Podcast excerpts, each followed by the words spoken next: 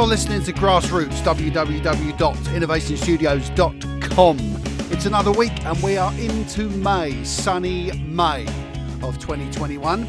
I hope that those of you who have been able to have a sneaky pint, well, not even a sneaky one. I think everybody's loud and proud about it these days, aren't they? Plastering it all over social media. You sat there with your pint.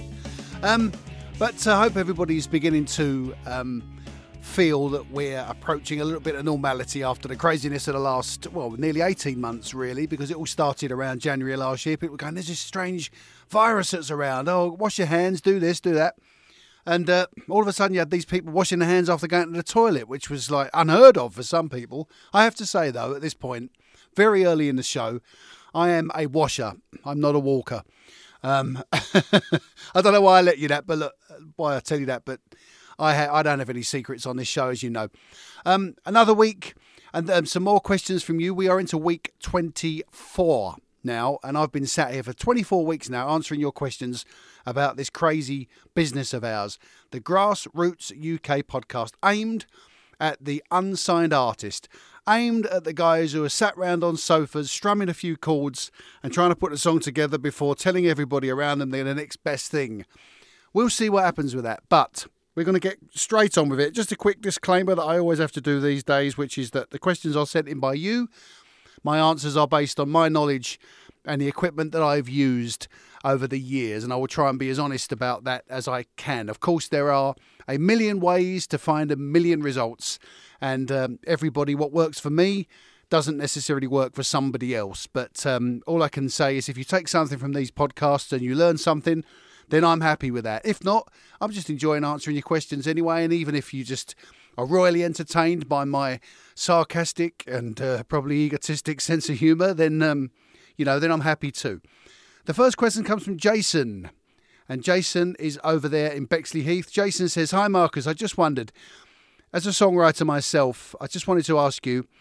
Is there anything that in- inhibits you when you're songwriting? Um, that's a good question, Jason. I think I, I personally, I always try and steer fairly clear of politics and stuff like that because it's a, divider. I think I talked about this a few weeks ago about um, talking in between songs and what to say and and the best way to say things and maybe not to divide the room. Um, I feel that um, I try not to to do anything or write anything that's too um, obvious. You know, I mean, the, everybody has different beliefs in how this world should turn. All right, let's put it that way. And um, why does it why does it matter? I think the more famous you get, though, it appears that the more of a message you can make. I mean, you, look at the people who have who are, are famously vegetarians or vegans, and then all of a sudden, you know, advise people that that's the way to live, and so maybe they have more of a platform from my point of view, I, I think that I can't really make a difference to that many people from my little corner of the world at my level. Um, I can pay my bills and I can live my life and I can enjoy life, but I can't inspire somebody to become a vegetarian or not that I am myself, but or to change their life based on a song that I've written or something like that. So I think what inhibits me really is I don't really name names and I don't um, necessarily go political. Um, I think sometimes, from my point of view, it's important to maybe take the message of of what somebody's saying, or or if you don't agree with what somebody's saying, that's okay. But if you then plaster that all over a song, or plaster it all over the you know lyrics and things like that, I think you're better off to sort of make your point and, and let them work out it's them or let the public work out who it is. I mean, there's a there's no secret that since Oasis split up, everybody seems to think that every single thing that each of the brothers write is aimed directly at their brother. So everybody thinks that every every time Liam writes a song that's a little bit tongue in cheek or a little bit like, you know, you were one of us and things like that, people think, oh, that's aimed at Noel. It might not be it, it just we we kind of interpret that. So I think it's important, Jason, to leave a little bit to the imagination for people to work out what the song's about, rather than sort of saying, "Look, this is what I believe in, and, I'm going to write a whole album about it." Most songs are about love and loss, things like that. and life, love, loss, and life. Um, and I think in order to sometimes write a love song, you have to have fallen in love, and in order to to know the deep feelings that come with that. And then when you write about the deep feelings, people will say, "Oh, you know, I, I can, I can sense, I can identify with that. I can feel that." And um, if you look at the Adele album, you know, and someone like you, and the soft, the softness of that, and the beauty, the beauty of that is she doesn't actually tell you who it is. We, we you know, subsequently, she sort of opened up about it, and people have talked about it and said, "Oh, that must be," you know, but um, at the time, it was just she she took the feeling and wrote a song about how she was feeling with regards to this person who she didn't name. So what inhibits me is there's a song on um, excuse me there's a song on 20 Forever called I Hope You Know. And it's uh, song four on the on the matching album, and it's about my dad, and, I, and I'll put that out there, right? But I don't name him personally. I just uh, because I, I feel that if I named him personally, it becomes personal to me. Whereas if I take the feeling of it and I talk about him, and I hope that he knows what I'm doing, I hope he's able to identify with what I'm doing. I hope wherever he is, he's able to um, see me. Then somebody can take that message and, and make it applicable to them and their life, and maybe someone that they've lost. And that's why I feel that what inhibits me is to get absolutely personal where I'm just pointing a finger at one person or or writing a song about one person. Because then to identify with that Jason you'd have to know me you'd have to know my family you'd have to know my, my old man. And whereas to take the feelings of it and write about the feeling of how it feels to lose somebody that that close somebody can identify it. People unfortunately who've lost sisters and brothers and sons and can then take that song and say, "Yeah, I, I, I hope they look they're watching over me too." So what inhibits me is political stuff. Also, I'm careful with regards to uh, political correctness. I, I don't want to be, you know, giving my opinion on on on you know, and not not that not that I do have an opinion on that. If I'm honest with you, but I don't want to be seen to be giving an opinion on, on whether whether men should be men and women should be women, and you know that's not something that's that's important. That's only important to the individual. So for me as a songwriter, who am I to to write a song about how you know how people should live their life? So what I can do is write a song about maybe that has a story that somebody could relate to, or a story or a song about how I feel which then people can sort of go, I know how he feels. I've been there. I've been in that dark place, or I've I've felt, you know, that that low. I've felt the sadness. I felt the. So you try and, and write songs about how you're feeling. So what inhibits me is anything really that I feel would divide my audience. You don't write songs about Donald Trump. You might write songs about politicians, but all politicians are kind of under the same bracket in as much as they never answer the question but it doesn't. It's never a personal attack. It's kind of, you know, it doesn't matter who's in power. It's, half the country will pick fault with them, and the other half won't. And and you know, and then there's it's that's the way the world turns. And um, for me to suddenly nail my colours to the mast by writing a song about my strong beliefs or how I think everybody should have lentil salad rather than having a chicken burger, well, for a start, that's that might get the vegetarians buying my albums, but it'll get the, the meat eaters turning around and go, "Oh, come on, I ain't listening to that. What's the matter with him?" You know, because people are real. I've I've talked about this before. People are real, and they will vote with their feet, and they will turn around and go, "Oh, I can't." No, he went all strange. He started talking about how you should be, uh, you know, eating lentils and stuff. I don't want to hear all that. Now, that's the way people are. So I don't want to divide my audience by giving half of them the opportunity to not buy my albums anymore because I feel so strongly about a, a particular um, situation that I'm going to voice it and I don't care and that's what my songs are about. You know, that's not the point of the exercise. The point of the exercise is to write about the feelings, maybe to write about the effect it has on you, and then people identify with it. So, what inhibits me is anything that I think will divide my audience, Jason. But uh, a long answer, but I kind of went off on one there. But if you haven't heard this before, that's going to happen a lot. Thank you for your question, mate. Cheers.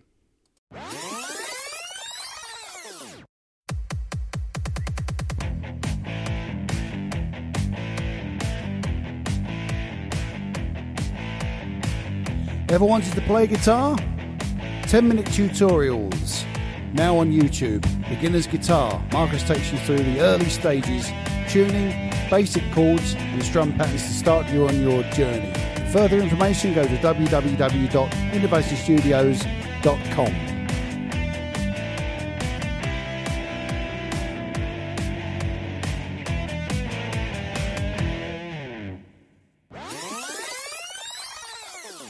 Next question is from Susan in Braintree. Susan says, Hi Marcus. Bit of a personal question this, but I wondered. Does everybody have musicality? Have you ever had to tell somebody to give up? LOL. um, I, I kind of, uh, I'm a bit of an optimist, really, and I always feel that everybody can do one thing musically. Everybody can sing one song, at least one song, and um, so I suppose as a teacher, it's or a tutor or a mentor, or whatever you want to label it as. You know, people have called me far worse. Um, I think you're searching for that one song that they can sing, and then this is in the case of people who may struggle a little bit. And once you get that, sometimes it's how far it goes from there. I think everybody, once you can find that one song that you can sing, you suddenly start to feel like it's having a good driving lesson. You suddenly feel like I can do this now. You know, and I've talked about this before how the best thing about what I do is having that moment where somebody looks at you and suddenly says, I think I can do this. And it's the best feeling in the world as a, as a tutor or a whatever, driving instructor, whatever it is you do. It's, it's a rewarding um, feeling. And um, I think I, I kind of work towards that. I always feel that everybody can do one thing musically. And um, I've worked with people before who struggled um, with some of the most basic things.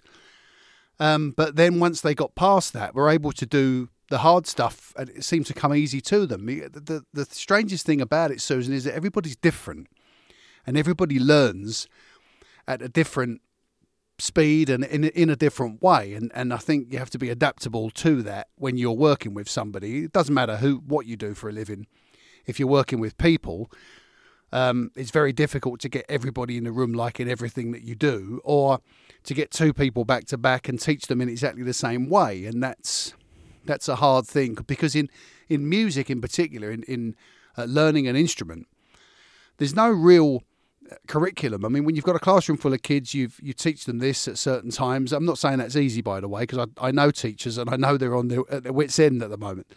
Um, but you do have a, a, a kind of a, a list of things and, and things that you have to teach them in a certain way. But with music, I might get somebody in at nine o'clock who listens to Britpop. I might somebody in at ten at ten o'clock who who listens to you know uh, rock music. Somebody listens to punk, and you've got to find the way of uh, kind of finding the basics. This is where the great thing about some of the punk bands and some of the rock bands and things like that is they've always got a nice little acoustic ballad. So if somebody wants to listen and get into Green Day, um, and, and, if somebody thinks that people out there are thinking I'm a bit old, believe me, having a 14 year old daughter keeps you in touch with what's happening. Um, because you, you find that somebody might say, oh, I like Green Day and all that punk stuff. So straight away you can say, well, they've only got an acoustic guitar, so let's do Good Riddance or let's do Wake Me Up When September Ends, because then they're playing Green Day but you're able to work on a few basics with them rather than showing them how to play a, a power chord and sort of go off and play American Idiot.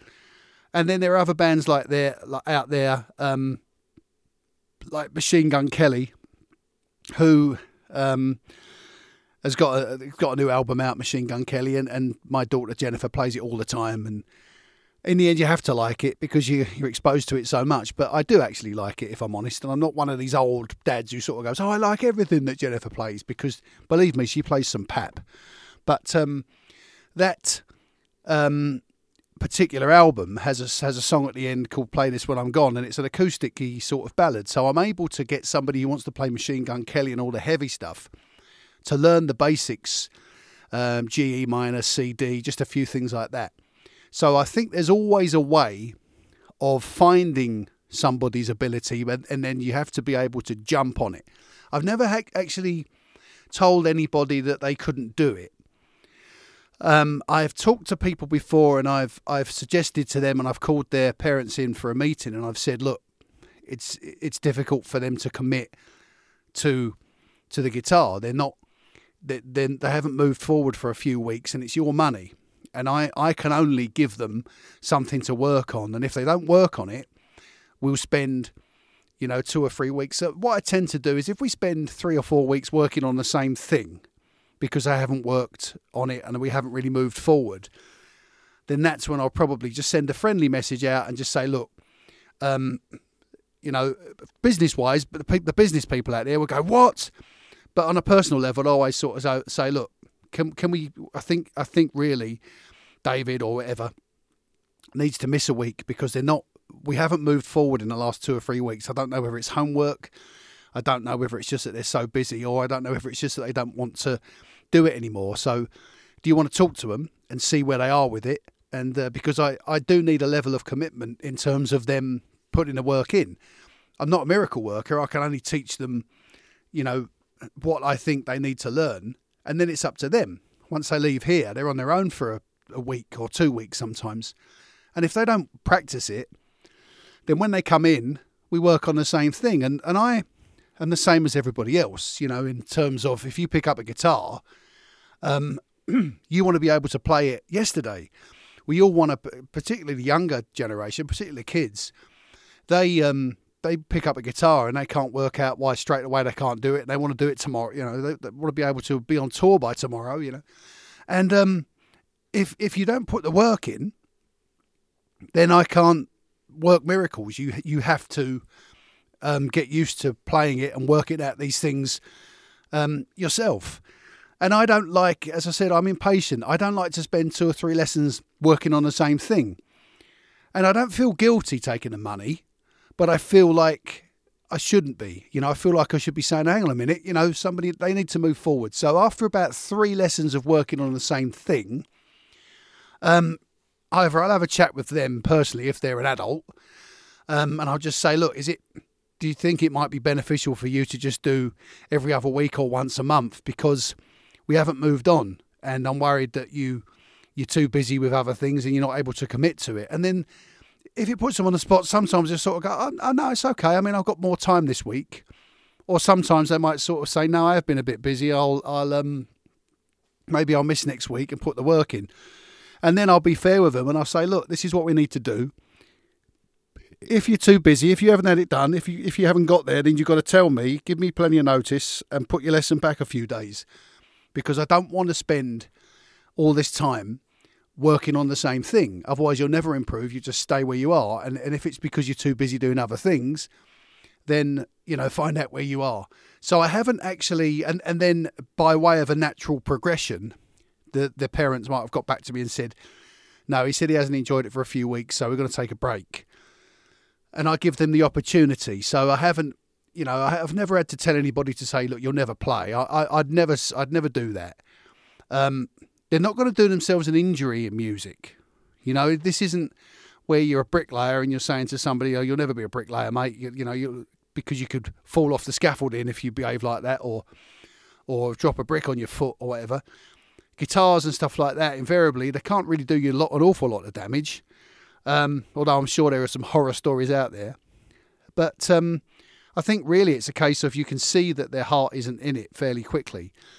Um, and particularly the kids they, they feel like oh it's a lot of hard work. And it's difficult when they've got school all day and then they've got to come home and, and the guitar feels like school because music should feel like you know extracurricular activity. It should feel like fun. It should be a hobby. It shouldn't feel like school.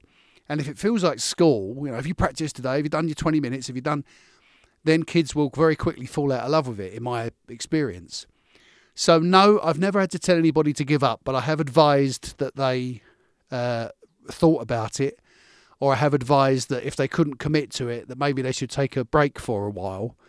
So, um, yeah, it's not as simple as just saying, you'll never play this, get out, which, uh, believe me, there's been times I wanted to say it, but I've always believed that, no, I'll, I'll give them a chance to find that one song they can play.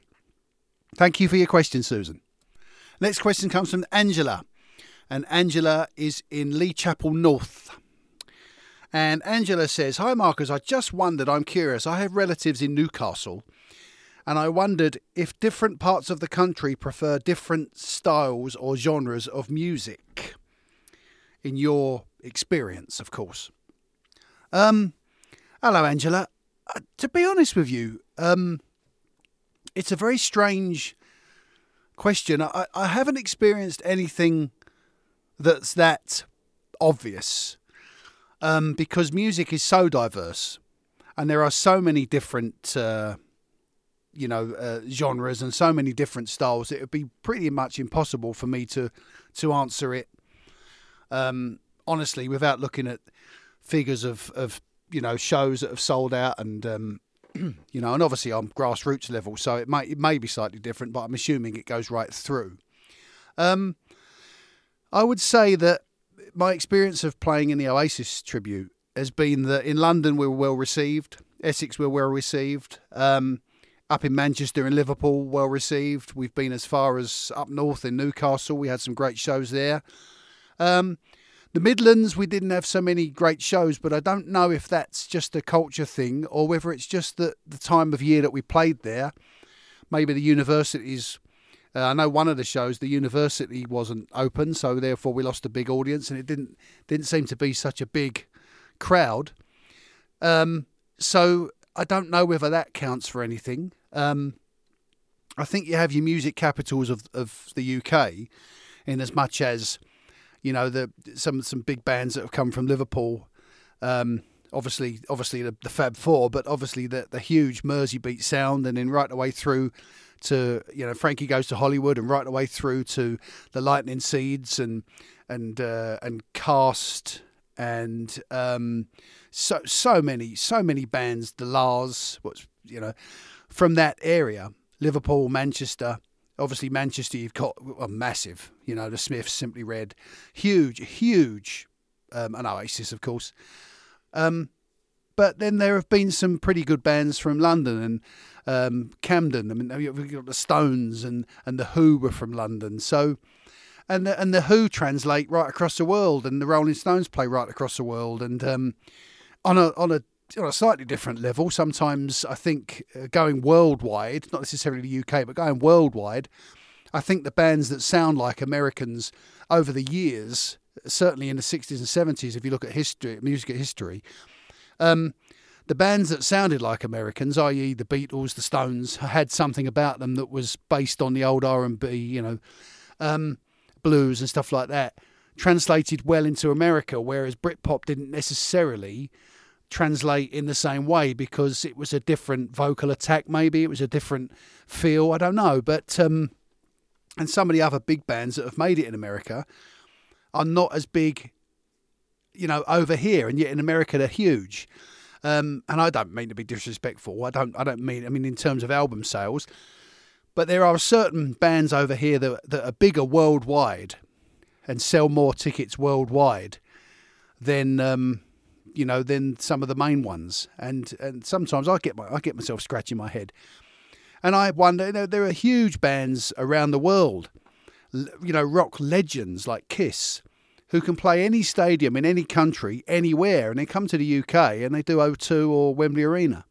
And Iron Maiden can play anywhere. I mean, that's not to say they haven't done stadiums. Of course, they have, but I just mean when they go to America, some of the size of the of the shows that they're playing are just immense and then they'll sort of come back to the UK where they're from and go and do Wembley Arena, which for them would be, I, I would say, would be considered a small show. You know, comparing it to, you know, Melbourne Cricket Ground or you know Shea Stadium or something like that. So, um, I haven't really, um, Angela, found that music in the UK changes much no matter where you go, and I don't really think that um, that I think the reason for that is um, although comedians have said that different different parts of the country laugh at different things, um, I think that's because you can you can talk about their area and make a joke about it. Um, and then it becomes personal to them. So you might go up to Newcastle and talk about the docks, or talk about, you know, the the, the two big football teams, you, you know, or, or whatever. But with music, you're pretty much just doing your job, and um, we I've found in my experience that um, as long as you play the songs and you play the songs well, they're harder audiences. You know, it's it, I think where it changes actually, Angela. Now, now I now I think of it, where it changes is not what you're playing. It's what you say in between. That's that's what makes the difference. I think um, it's it's the kind of banter in between. There are some places where you shut up, and there are some places where you're allowed to, where you feel you can talk to people. You know, um, so I think it's really where where it changes. It's not the style of music, but it's the the banter and what you can get away with in between the music that changes, um, and how you present yourself in between. Because if you go up north and I, and you start talking in a London accent, then you know you, you although you're on stage, you you kind of have to talk about their area and how nice it is to be there. You don't want to stand there and go, "You lot should come down to London. It's great." Um, so you have to kind of talk. It's nice to be in Blackpool. Nice to be in uh, Chester. Nice to be in you know, wherever Chorley, or lovely to be back in Birmingham. Lovely to be back in Liverpool. Uh, lovely to be back in Newcastle. I love it here. We love coming up here. It's fabulous. You always make us feel so welcome. Always get that in there, by the way. You always make us feel so welcome. Just to, just because, just in case people are not making you feel welcome and thinking you're a bunch of Southern Jessies. Um, you, you think, oh God, you know this could this could kick off. But um, most of the time, I found although the people are so different, um, music tends to work its way. You you couldn't have a, a, successful number one album without everybody in the country buying it.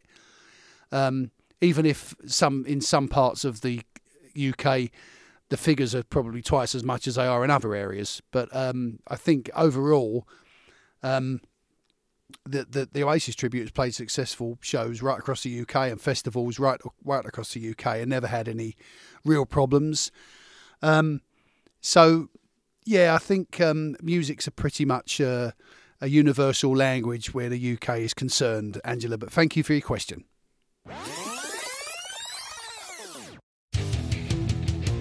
Grassroots Music UK, in association with Innovation Studios, presents the ultimate one day workshop for songwriters. Advice and analysis on songwriting techniques and methods, how songs are created, structured, recorded, and produced tuition, analysis and guidance on how to make a great sounding album on a bedroom budget using recording software and digital audio workstation. Learn how effects and plugins work and the most effective way to use them. Mixing and mastering to CD, WAV and MP3. Adding album artwork, tags and songwriter info.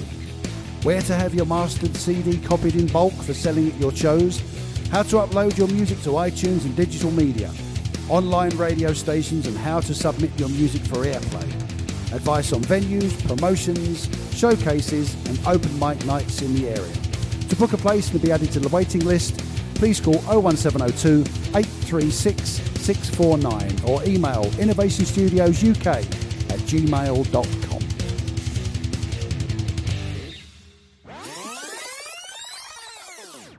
Hazel says, doesn't say where Hazel's from, but hi Hazel.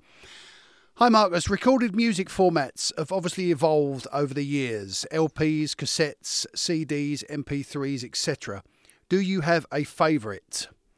Um, yeah, I think most musicians will tell you that vinyl was probably the most natural sounding um, format in terms of what you actually heard in the control room. This is what I mean.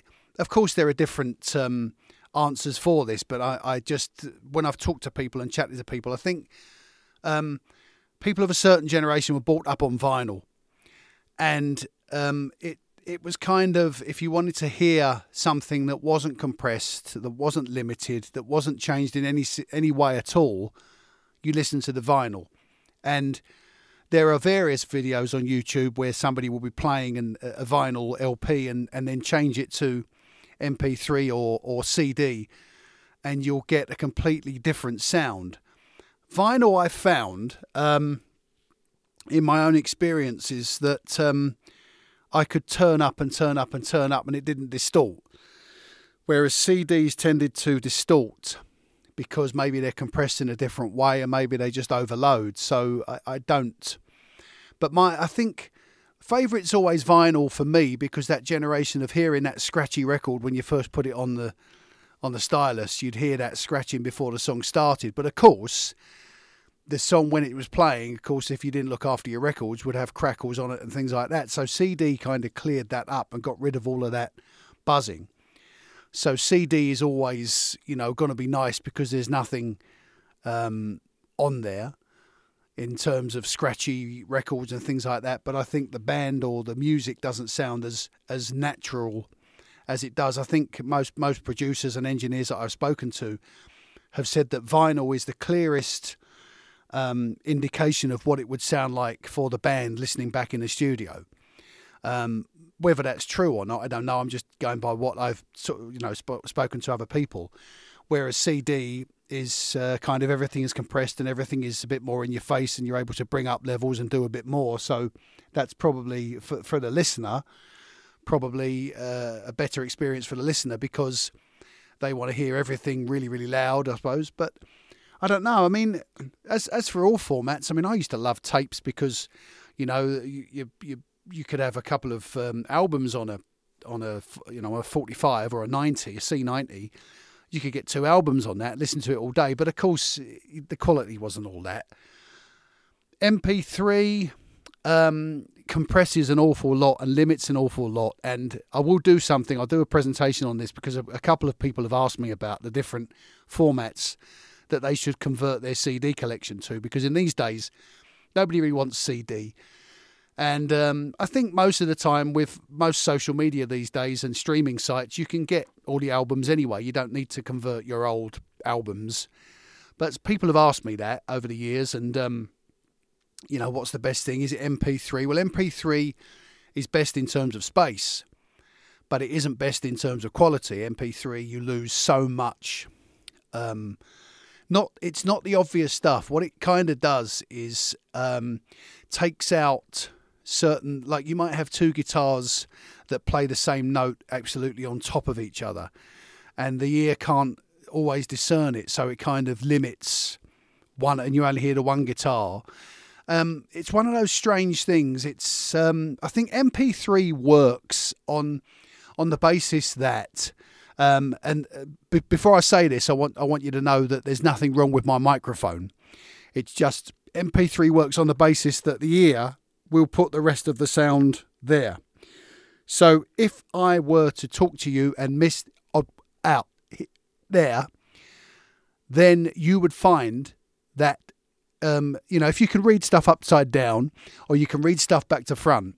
I think MP3 very much works on compressing the sound, and um, I mean it's it misses out so many different frequencies that that that the ear doesn't always pick up um, but but are there. So it's very much um, MP3 is. I'd, I'd never use MP3 other than sort of the highest 320, and even then that's just just for space. If I want to listen to something, then I use um, FLAC or WAV, and there's probably some other ones out there as well, high quality stuff as well. Um, but uh, my personal favourite, I think, if I'm honest with you, would be vinyl, just because it's just old school, and I am old school, Hazel. Um, I know I don't sound old enough, but I am old enough, mate. I, and um, yeah, definitely, I'd say vinyl. Most DJs would tell you vinyl as well because you could do so much more with vinyl. You can't do anything with CD really, or certainly not as much. Um, so from the vinyl, the vinyl is the most natural sounding. CD is digitized and then compressed and limited and all sorts of stuff. So you, if you look, if you were to look at a vinyl WAV file and a CD WAV file, you'd find that that the um, the vinyl WAV file would have all the different spikes on it, um, whereas the CD WAV file would probably just be one long smooth um, transition, just where everything is on the peak and compressed a little bit. So I don't think that um, who am I to argue, by the way, about that? But I'm just saying, uh, even CDs, you lose a little bit of what you have in the original studio, what the band have in the studio. And if you care about music, and if you're me, and if music's your life, why wouldn't you want to listen to ACDC on vinyl and hear pretty much what they heard sitting in the recording room when it was played back on their speakers? You know, that's, and you can crank it right up and it doesn't doesn't uh, overload anything because it's not really compressed. So vinyl will always be a favourite. Um, MP3 is a necessity thing. Tapes not around anymore. CDs are being phased out.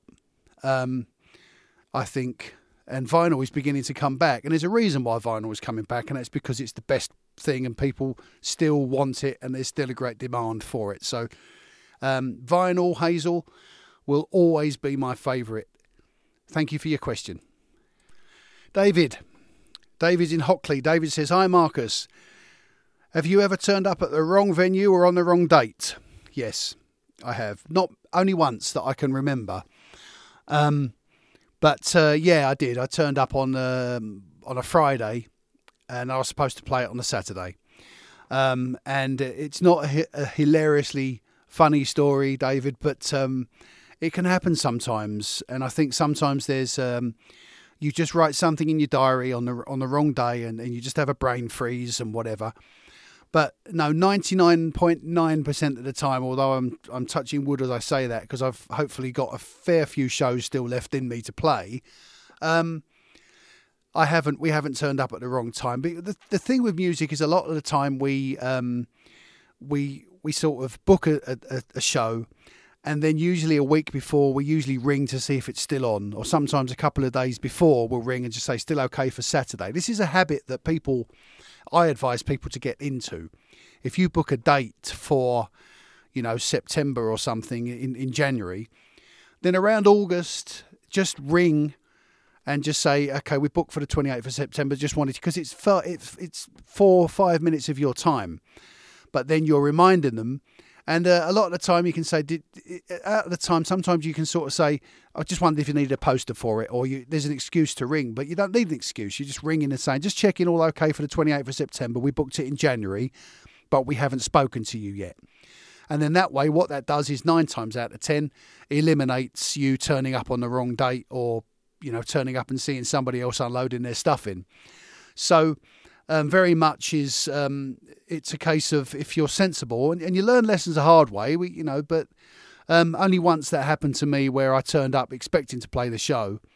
Um, and then from there, from that, as I've said before, you only really ever learn difficult lessons in this business. And um, I learned that if I'm booked to play somewhere, uh, usually fire off a quick text message, all okay for Saturday if you've got the number of the contact or ring the venue and just say, just wanted to check, all okay for Saturday, or even if you if you forget on the day, on the morning, just ring up and go, you know, um, just play, um, playing tonight. Looking forward. Just wonder what time we were on, just to kind of jog their memory that you're there. Because if they suddenly go, oh blimey, I haven't got you in, then you've got the day or you've got a month or however however long you leave yourself to find something else. So I think always you, you know you don't you don't to book hundred shows and and you make hundred phone calls to book hundred shows and then make another hundred phone calls to check on them. But some shows have contracts where they send you it anyway, and once they send you the contract, pretty much it's very rare that that would you know that you would turn up on the day and somebody else would be there. Although it can happen and has happened, I'm sure. Um, a lot of the time, it's just the time it takes you to make a quick phone call and just say, sorry to trouble you, just wanted to make sure that you knew, we, you know, just check everything's okay for Saturday. They're not going to sort of say, what are you phoning me for? You should turn up on Saturday. Um, they'll say, "Oh no, okay, good to go," and, and, it's more professional, it's more polished, it's it's more solid, and um, I think that um, you you put yourself in a more professional light. People then feel, "Oh, it's someone who knows what they're doing." Um, you might not know what you're doing, but you, but but hopefully that you do if places are booking you. Um, so that's the key to it. Just to check in advance sometimes that everything is still okay and the show is still uh, going on. But it's only happened, happened to me once. And uh, as it was on that evening when it happened to me, I turned up and somebody else was unloading. So I phoned a pub that I used to play at and just said, Look, I've been cancelled. And he said, "I'll oh, come and play here tonight." So I managed to go and, go and nick myself some dosh anyway. And uh, so that's what happened with that one. Thanks for your question. Um, I'm only Helen and Billericay. I'm only five foot two. Should I use a step when I'm playing snooker? Well, this is this is a reference to last week's question about uh, buying the right snooker cue. I don't know how I got onto that. All right, but um, I don't know if you need a step to play snooker or not, but the, the only thing I can tell you is um, if you can't reach the table, then yeah, use a step. And if, but uh, yeah, Th- thank you for listening enough to my podcast to be able to ask me a question like that on something that was completely and utterly not related to music, Helen. Um, John, I'll finish with this one. John, hi Marcus. What has been the biggest frustration for you teaching at any time online this past year rather than face to face?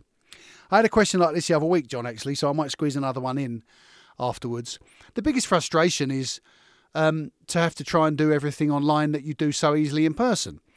And uh, life's no different for a, for a teacher than it is for a family member. You can't you can't hold you, you can't talk to your mum face to face. You can't give her give her a cuddle. I'm not saying that I cuddle my pupils, by the way, but if you're working with somebody in person, you've got that instant interaction, that instant thing where you can say, "No, try that. Move that finger."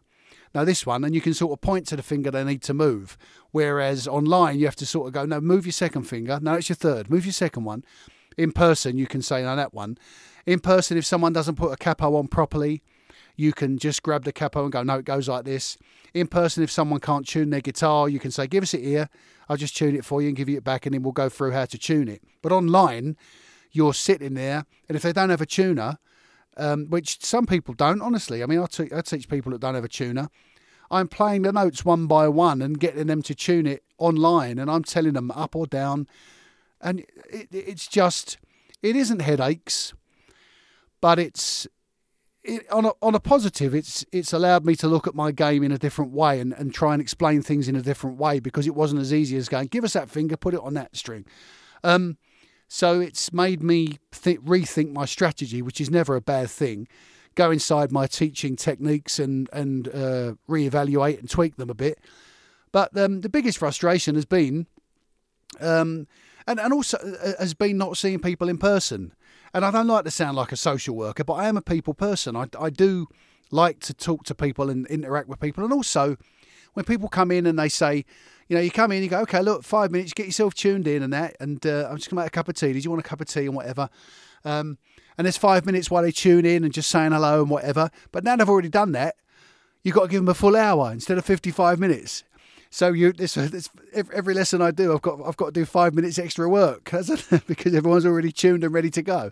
I don't mean that, by the way, because most of my lessons are notorious for overrunning by 10 or 15 minutes anyway, just because I just enjoy what I do and I want to get the job done. But the biggest frustration has been that I haven't been able to interact with with people in the same way that I've loved to for many, many years. Uh, one final question. It comes from Philip, and Philip is in Brentwood. Hi, Philip. Um, hi, Marcus. He says, How do you feel about talent shows? Should music ever be competitive? No.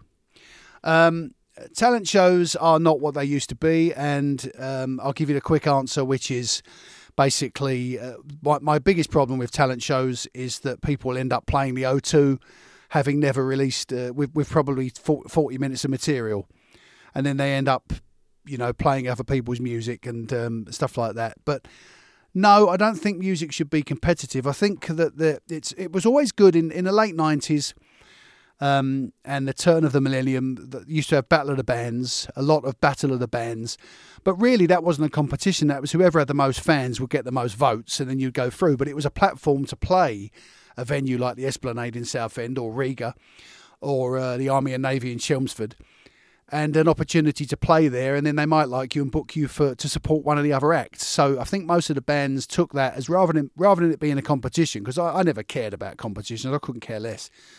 But I looked at it and I said, I don't care if we lose, but if we play well and then later along the line we end up supporting one of the big tributes because they like what we do with our own stuff or whatever, um, then you know that's good. That that can only be a good thing. So uh, I embraced it as an opportunity to play at certain venues that I wouldn't have got otherwise. But I think no talent shows um, they're they're a novelty and they still are. And you know you want to win a talent show. And look, I, I I tell the story, but it's true. When I was eight, I think I was probably younger, seven or eight. I could play the guitar and I was good at the guitar and I used to enter talent contests at Butlins and we used to go in July or June or July and um, and I would I would win the talent contest because it was unusual to get a boy of seven years old playing a guitar like that, you know. And I don't mean that in a big way, but it, it just was at that time.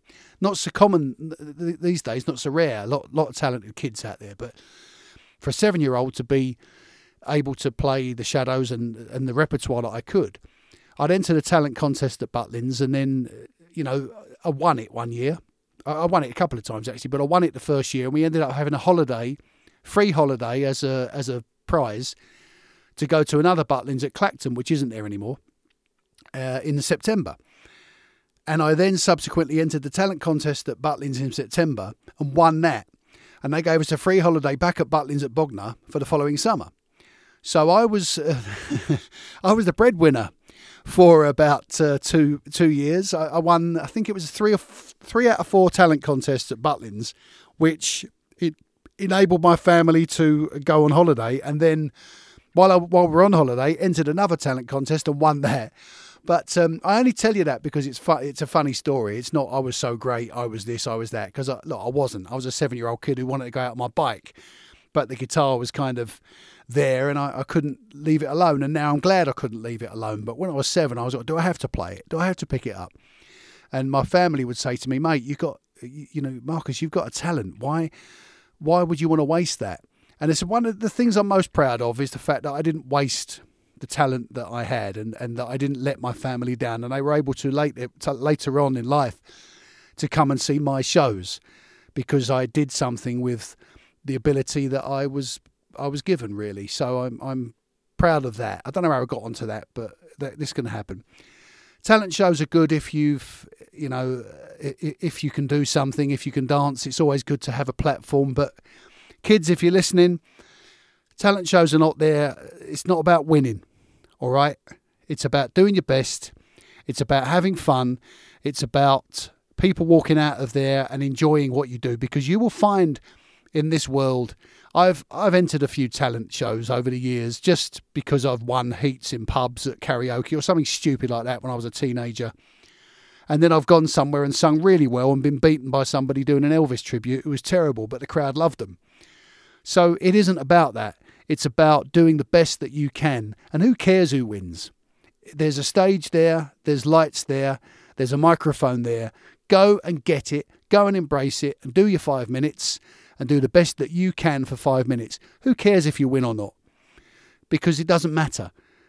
You know, most of most of the people that lost the big talent shows ended up being more popular than the ones who didn't. If you look at the people who came second, in most of these talent contests that are on TV. The most successful ones in terms of album sales, Girls Aloud was second. Um, Diversity was second.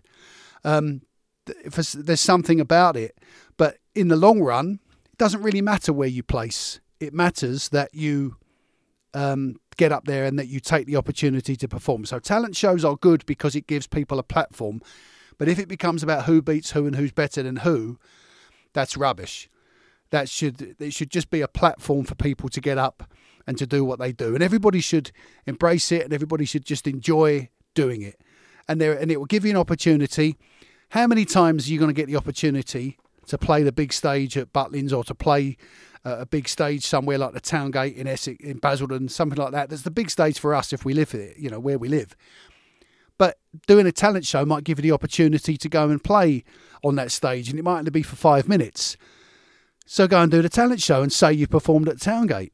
You know, go and take the opportunity and take the platform. So no, I don't agree with talent shows. I think they're a load of pap. But um, they do give people an opportunity to perform that wouldn't otherwise have had them. And if they embrace that and um, learn from it and enjoy the experience of being on stage, that can only be a good thing. That's it for me. Another week um, I've enjoyed your questions this week. Thank you so much for sending them in. Um, again, some of my answers are off the beaten track a little bit, but look, this podcast is supposed to be entertaining. If you want it to be educational, I can make it educational, but it won't be as much fun, I don't think. So, um, once again, um, look after yourselves, stay safe, stay healthy, stay sane, um, and stay quiet if you're coming out to pubs that late at night. God, keep the noise down, all right? I know, I know you've been waiting a year to have a pint, but don't scream and shout about it. Now, you know what? Do what you want. Okay, you've waited long enough. Thank you for for uh, subscribing. Thank you for listening in. I'll be back next week and I'll look forward to taking your questions then. I hope you've enjoyed it again. www.innovationstudios.com. Send me a question at innovationstudiosuk at gmail or you can find me on um, Twitter at Innovation Studios, or you can find me on Instagram, Innovation Studios. Um, follow us, do whatever you, you know, go to the website and stay in touch. Look, I always flannel at this bit, I never know what to say. So, what I am going to say is goodbye for now. Yours in music, signing off. See you soon.